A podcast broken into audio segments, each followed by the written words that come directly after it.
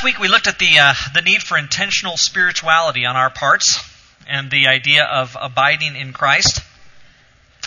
And I appreciate the uh, positive comments, the reminders that I've had from people over the week. I've been sending out those daily reminders about let's uh, try and focus on our spirituality, and people have uh, in turn responded and said, "Hey, this has kind of worked for us." And so I appreciate that very much, and and uh, hope that that continues to go well for you. I may send some more out. And so be watching for those, and, uh, and hopefully those will be encouraging. We've got a little bit of a one track mind right now in terms of spirituality and talking about the Holy Spirit and His presence in our lives. We're actually going to try and make this a theme during the fall. We're kind of like the, uh, the three brothers who were in the process of immigrating to Canada. And they were at the last stage of their immigration and uh, the immigration officer calls them in one by one. And the last thing that they have to do as they're being immigrated into Canada is to pass an English exam. So they all are going in one by one, and the immigration officer is asking them to come in, and he invites the first brother in. And what he has to do is uh, he has to use an, a certain English word in a sentence in order to pass the exam. And so the examiner looks at to the first brother and says, uh, "The first word is great. I want you to use great in a sentence." So the guy kind of looks at himself and he's thinking about what he could do, and he says. Uh, he says, I have a new jacket and it looks great. And the immigration officer says, Well, that works. Okay, good. You can go out. So the brother, when he goes outside, he, he grabs his other two brothers and he says, ah, It's easy. All you have to do is just, the guy's going to say something about, you have to use the word great in a sentence. And you can just say, uh, I have a new jacket and it looks great. So the second brother comes in and, and he sits down and the immigration officer looks at him and says, I'd like for you to use this English word in a sentence. And the word is great. And the guy says, oh, I have a new jacket, and look, it looks great. And then the immigration officer says, Well, that's that works. Okay, that's fine. You've passed. So he leaves, but the immigration officer is now caught on to the little ploy. And so the second guy goes out to his third brother and says, Piece of cake, you can handle it. So the third brother walks in. He sits down. The immigration officer looks at it and he says, I want you to use the word fascinate. Well, the brother panics. He doesn't know what to do. He's ready for the word great. He's not ready for the word fascinate. So he doesn't know what to do. So he's thinking, what am I going to do? And so he finally he looks and he says, I have a new jacket. And it looks great. And it's got 12 buttons, but I only fascinate.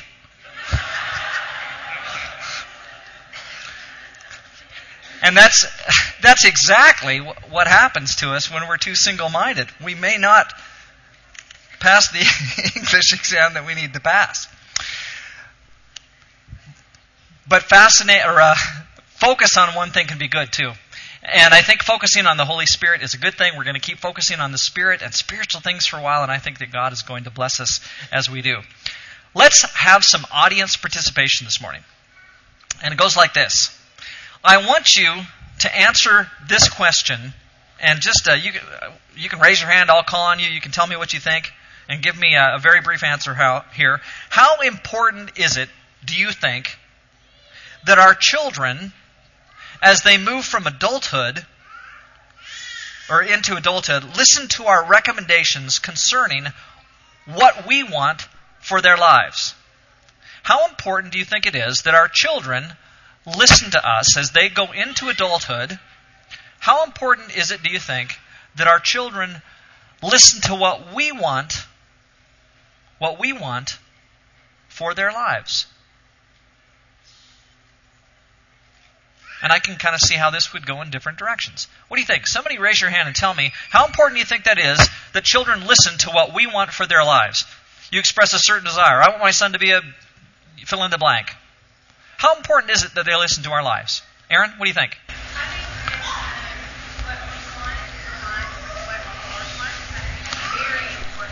Okay.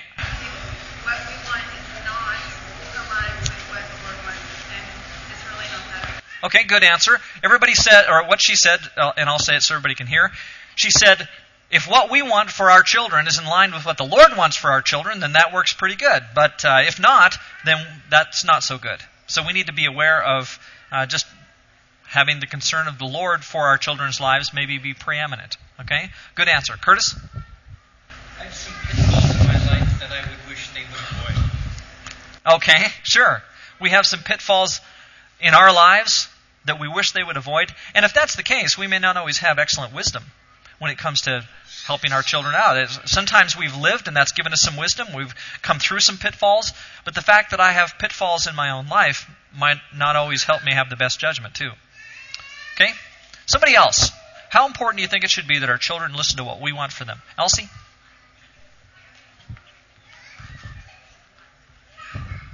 Okay? It's very important that we listen to what they want for their lives. Okay? Sure. Sure. Okay? Very important that that we listen to what they want in their lives and that we advise them from the perspective of, thinking about what they want. Okay? One more. One other idea about what you think. Go ahead, Mark. I, I think it's important to, for children to to listen to us in the sense of our elders and the experiences we went through in our lives as they grow up. But also, they're going to be charting for themselves new paths and they're going to explore for themselves new ways of how they can keep the church relevant for their time. Okay, so with reference to the church specifically, children need to have the freedom to kind of apply things in their own lives and to, to uh, for us to recognize that the world they're going to live in is not the world we live in, and the church they're going to be part of is not the church that we're part of. Okay? Those kind of things. I agree. Well, it's an interesting question to ask how much impact should we have on our children's lives? How much should they be listening to us? And especially when it comes to what we want. What if, instead of us, what if it was Jesus? What if the question is not, what does mom and dad want in my life? What if the question is, and this is kind of where Aaron went from the beginning there, what about Jesus? What if Jesus is saying to you, this is how I want you to live? What if it's not your parents? Like, it's easy for kids today, I think, and this makes some sense for them to say, This is my life, and my parents have had their lives, and I understand what they want for me, and I know that they have certain desires for my life. They want me to be a something. They want me to be successful. They want me to be happy. They want joy to come into my life. They want these kind of things for me. But what if I don't want those things? Like it'd be easy for parents, for example, and I've I'm not quite at this point yet, but uh, parents could easily say, "I'd like for my children to have their own children, so that we could have grandkids." That sounds like a great deal. But the children are saying, you know what? We don't really care to have kids. We, we've decided that we're going to not have children as a married couple. And you think to yourself, well, oh, they're going to miss out on so much. They'd be better off if they did have kids, and certainly it would bring joy to me if they had kids. But your kids may decide still not to have their own children. Well, what if that is Jesus who has got a certain perception of what he wants for us in our lives? Do we still say to him, ah, I, you know, I've got my own life to live here. And what if we compare how we live and who we are to how Jesus lived and who he was? Like, is the pattern that Jesus sets in life the pattern that we need to follow? Now, on one, in one sense, the answer is kind of simple. We'd say, well, of course. Jesus is our example, he's our guide, we need to follow him in every way. But what about when we recognize that there is a clear distinction in the way that Jesus lives and the way in which we live. And let me show you what I mean. I want you to turn in your Bibles to Matthew chapter 1 verse 18. If you're looking at a Pew Bible, this is page 681.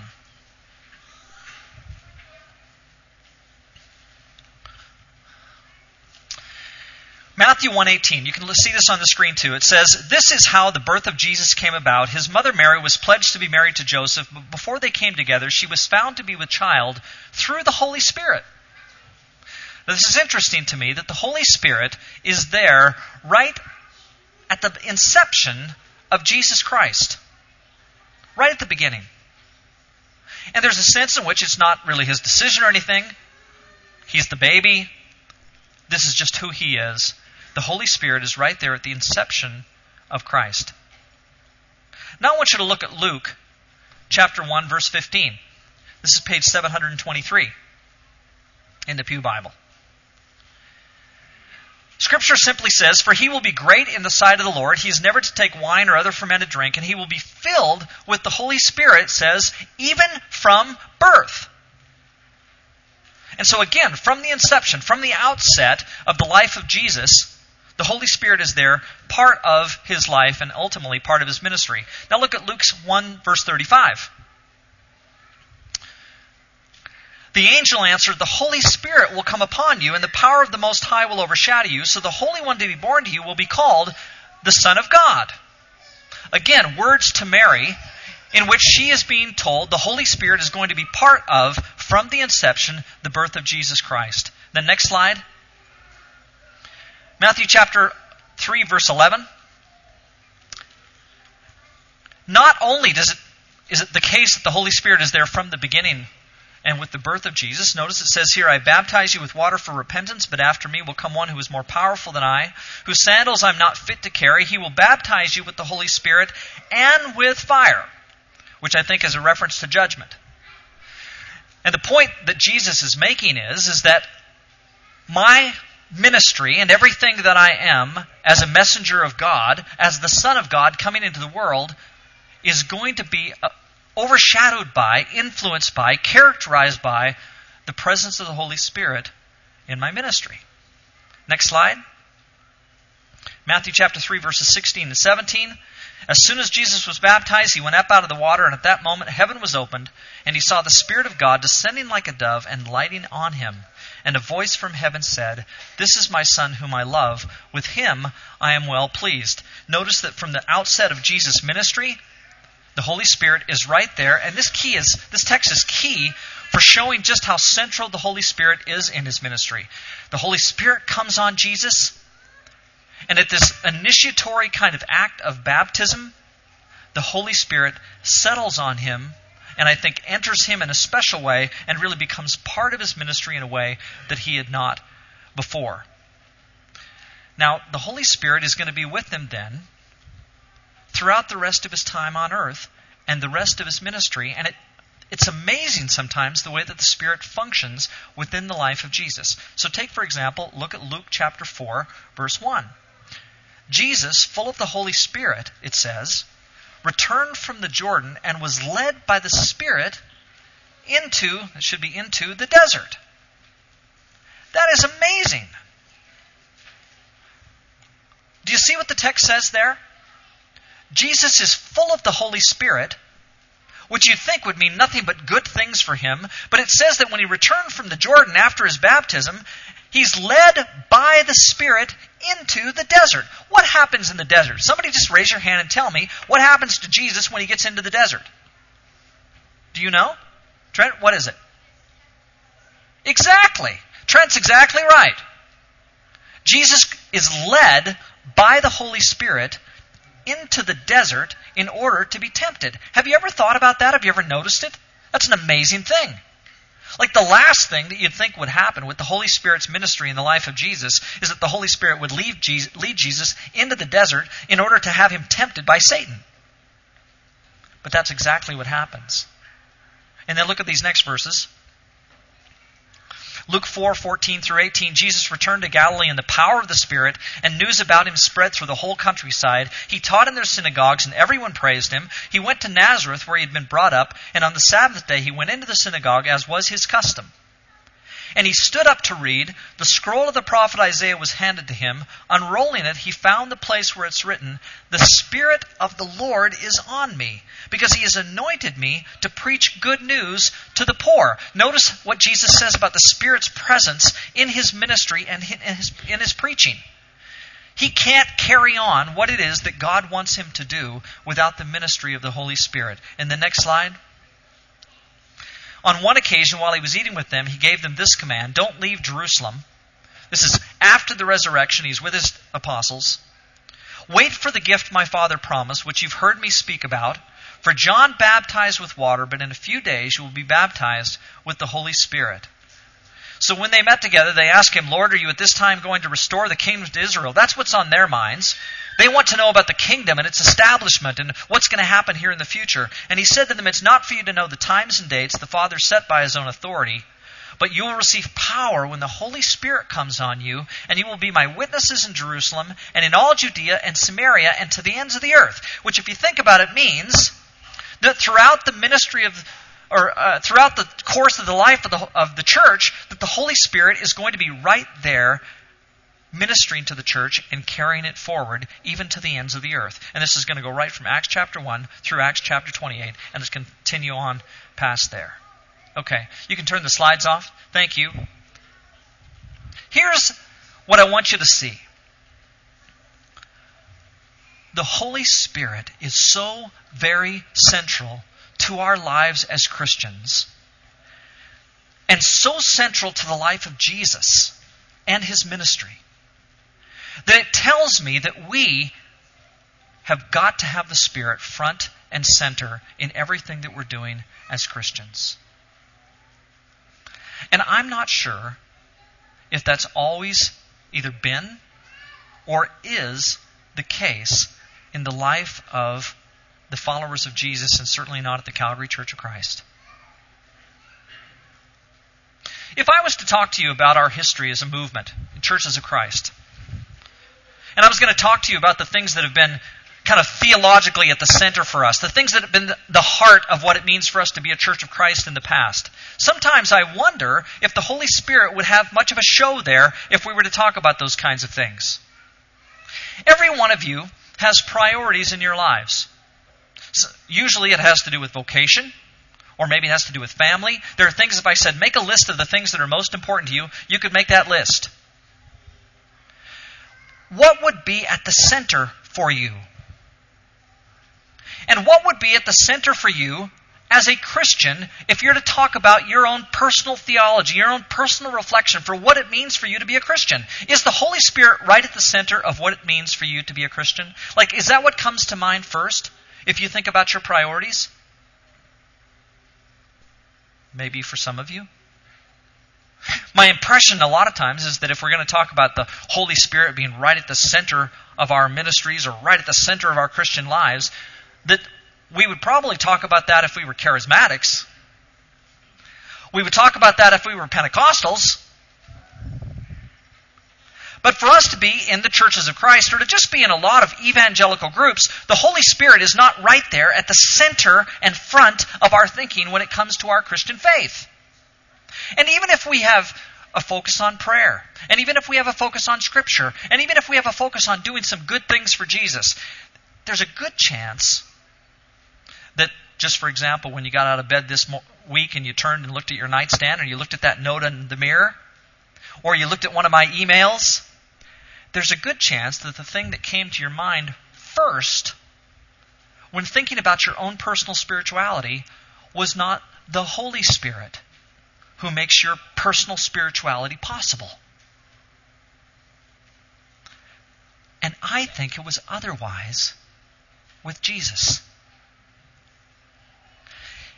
If Jesus is our prototype, if he's our example, if we're going to follow after the Lord in all the things that he was and did, if we're going to carry out a ministry like that of Christ, if we're going to have the focus of Jesus, then it seems to me like the Holy Spirit, from the very beginning, right through the middle, all the way to the end, is going to be characterizing what it means for us to be Christians. It's going to have to be at the forefront of our thinking. So that when we look at the mirror and see the note that says, hey, spend two minutes with God this week, or we get an email from Kelly that says, hey, are you going to focus for two minutes on the Lord this week? That one of the things that will come to mind for us automatically is the Holy Spirit. And if He doesn't, then it would seem to me like there's room for some reflection on that. That there's room for us to think seriously about the ministry of the Spirit in our lives. And especially, I would say, that's the case when it's time for us to pray. In 1987, I was sitting around a campfire with some Africans talking about the difference that blacks and whites uh, represent in the, the kingdom. Talking about the ministry that is there for us to be unified together. And I turned to Ephesians 2 and I read through Ephesians 2 and talked about the breaking down of barriers within the body of Christ. And I had been in Zambia for three weeks or so on this trip because there was a famine going on, and I had taken some food, and I'd taken some clothing, and some money, and I had vis- visited a missionary and some orphans. And they had gone for a long time without rain. And they needed it badly. And so I sat around this campfire with these people. And at the end of our evening together, I had been talking for a while, and it was time for me to close in prayer. And there was a question on my heart about whether or not I should pray for rain. And I thought, what do I do here? If I pray for rain and it doesn't rain, then it looks like my God and the Spirit who works in my life is pretty weak. But if I don't pray for rain, then it looks like I've got no confidence in the Spirit working in my life. It looks like there's no presence of God within me and that I don't expect God to work. And so I decided to pray. And so I prayed. And I said, I can remember I can remember the exact words. I said, Lord, I don't know what to pray for. These people need rain. And so I'm praying for rain, and I want you to bless them. And then I went on about how badly they needed the rain. I prayed for that. And I, I, there was an uneasiness in my own spirit at the time, thinking, oh, I'm praying for this visible sign of God to work. What happens if He doesn't work? So we collected the chairs. The women actually put the chairs away because that was their job. I, I grabbed a chair to put it away, and, the, and one of the men said to me, Don't pick up the chair. That's for the women to do. And so I put it down, and the women picked the chairs up and put those away. And so I grabbed my Bible and Steve Mann was in a trailer about 400 meters away across a barren field that should have maize growing in it, but doesn't because they haven't had any rain. And I started walking across this barren field because Steve has been ill. He's got he's been dehydrated, and I need to go see him. And I'm walking across these dry clods of dirt through the rows where maize should be, but it's not. And before I got to the trailer, I could feel the raindrops hitting me on top of my bald head. I could feel the raindrops. I could feel the cool wind. The rain was coming down in that barren field. And all of a sudden, I looked and there was lightning and there was a huge thunderstorm, and the sky burst forth in rain. And so I said, Wow, what a neat coincidence, and I went on my way. No, of course not. In the field, I began to praise the Lord. And when I got to the trailer, I walked in and I said to Steve, You're not going to believe what just happened. I just prayed for rain. And Steve, it's raining. You could hear the rain starting to hit the trailer on the outside.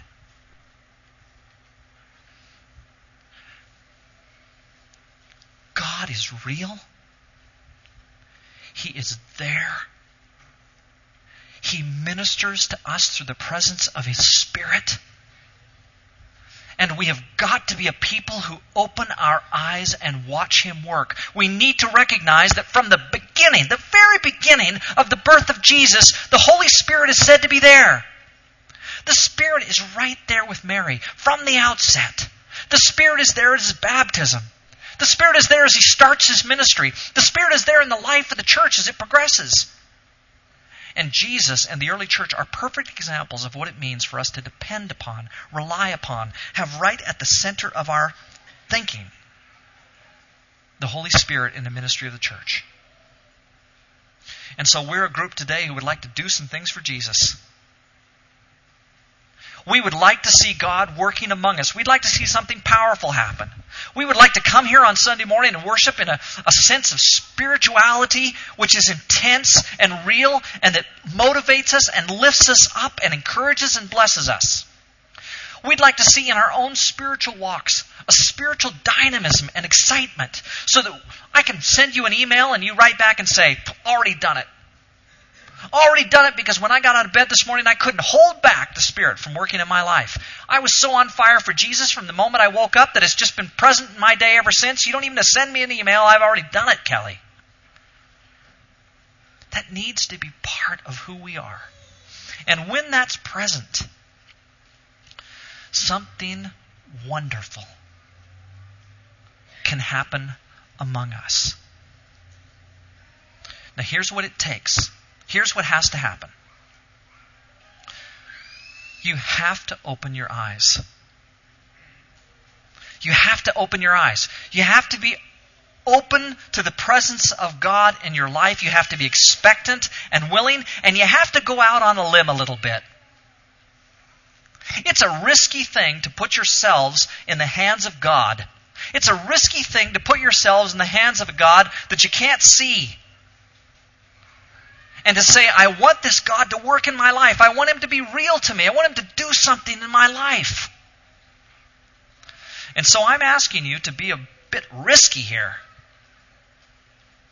I'm asking you to open your eyes and to open your heart and allow God to work in you in a way that maybe you've never allowed God to work before. You've never opened your eyes to Him in this way before. And when you pray, I'm asking you to pray with expectation. I'm asking you to pray with anticipation. And wait for God to minister to you when trials come that we should consider opportunities rather than trials? Open your eyes to the ways in which God can work in those circumstances to do something wonderful and dramatic. Can you open your eyes? Can you have your heart changed and opened to the presence of Christ to work in your life even today? I think it can happen. And so some of you, some of you need to be healed. And some of you need a job. And some of you have loved ones that need circumstances to change for them. Some of you know people who need to know Jesus. They need to know Christ, and you love them and you want them to know Christ. And I'm asking you, I'm suggesting that you be just risky enough to ask the Lord to come and to bless you and to work in their lives and to do something. Can we pray in faith because the Holy Spirit is present there with us? Can we pray with expectation and hopefulness and excited about what God can do among us? I don't see a reason why we can't. And I think that our God is just wonderful enough and big enough and present enough that He will come into our lives and do something dramatic and wonderful if we allow Him. But we've got to be open and ready for His Spirit to do something among us, perhaps like we've never been before. And God will bless. Let's pray. Holy Father, we thank you today for the, the example of Jesus who from start to finish, had the Holy Spirit so present in his life. And we thank you, Holy Spirit, for being present in the life of Jesus as an example to us.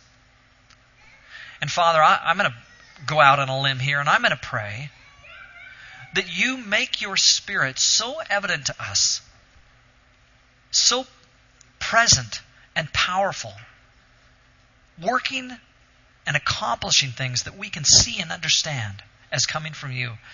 Father, I pray that you would make that spirit so, your spirit, so real and part of our lives that we have no doubts.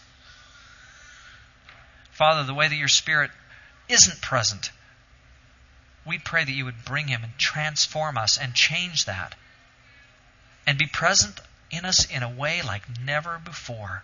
And Father, where there are barriers that prevent that from happening in our lives, take them away. If there are, uh, if there are mindsets, if there are attitudes, even if there are experiences in the past that make us skeptical or hesitant, take those away and open us up to your presence and help us to rely on your Spirit in our lives. I pray this through Jesus.